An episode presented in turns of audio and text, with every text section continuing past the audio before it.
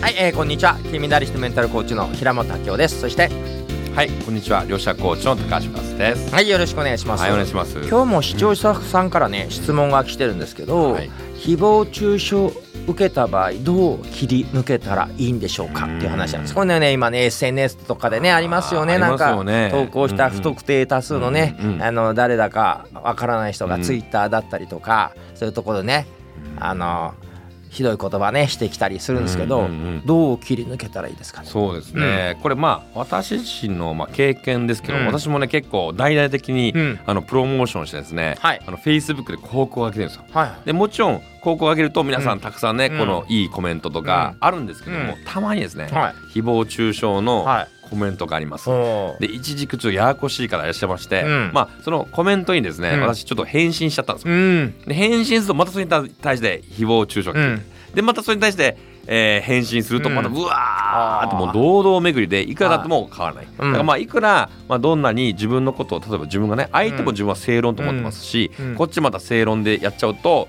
まあ、そこで今ドンパチで争いになってしまうので、うんまあそうではなくて、うん。あんまもう気にしないと。でこれ何かっていうと何をやってもうん。必ず誹謗中傷されるものだと。うん。例えば、えートヨタねトヨタ自動車とか、まあ、うん自動車メーカーありますよね。うん。で車ってすごく便利なうん。車ですよね。で本当に世の中便利になったし、うん。えーいいけどでもそうは言っても車はおかげさまでいろんな助かってるけども車で事故になって亡くなる方がいらっしゃいますよね。うん。でそういう方が見るとやっぱり車自動車メーカーは、うん。まあ、誹謗中傷の対象になっちゃうんですよね。なるほど。うん。でこれはもう何をあっても、うん必ず陰陽がありますので、うんなんかいい良かれと思っても、うん。自分が良かれと思っても必ず嫌な思いをする方、うんもしくはそういうふうに捉える方、うん。えーまあ、こう解釈の問題なので、えーそうなってしまうっていうのをまず受け入れてですね、うん。あんまりそれを気にせずに、なるほど。えーやっていくしかないんじゃないかなと私は思います。はい、あアドラー心理学的に言うと、誹謗中傷する人っていうのは勇気がくじかれた人なんですね。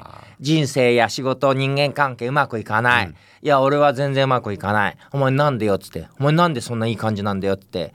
いうふうに本人の自覚はないまんまうまくいってる人やそういう人をこう悪く見ちゃう悪いとこ探しちゃうんですね。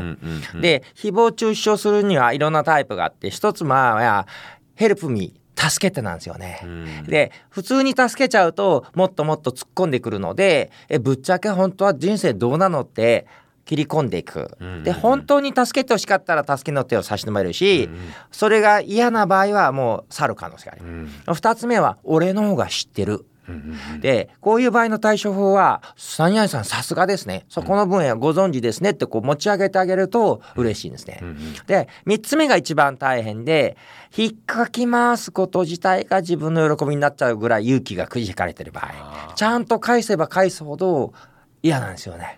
引っかき回されるうん場合。まあそういう場合は、えー、1番目よりもっとディープなケースになるんだけどひょっとして引っかき回すことがあなたの、えー目的になってませんか？みたいな感じで、えーやると、まあ、すごく不愉快になってもっと攻めてくるかもしれないけどまああの実はっていう可能性もあって、うん。まあ最後4つ目はやっぱおっしゃるように気にしないっていうのがまあ一番大事かもしれないですね。うんうんうん。うんそうですね、うん。あすごいですね、まあ、そこまでこうね分けて、はい。い、ろんなパターンがあるっていうのはそこまで分析しなかったので、はい。確かにいろんなパターンがありますよね。はい、ちょうどね、うん私の YouTube でもはい。誹謗中傷する3パターンへの対処法っていうのを出してあるんであそうなんですね。はい、もしよかったら、えーえー YouTube の見ていただければはい。貼りますんで、はい、ははい。い、ありがとうございありがとうごます。ざいます。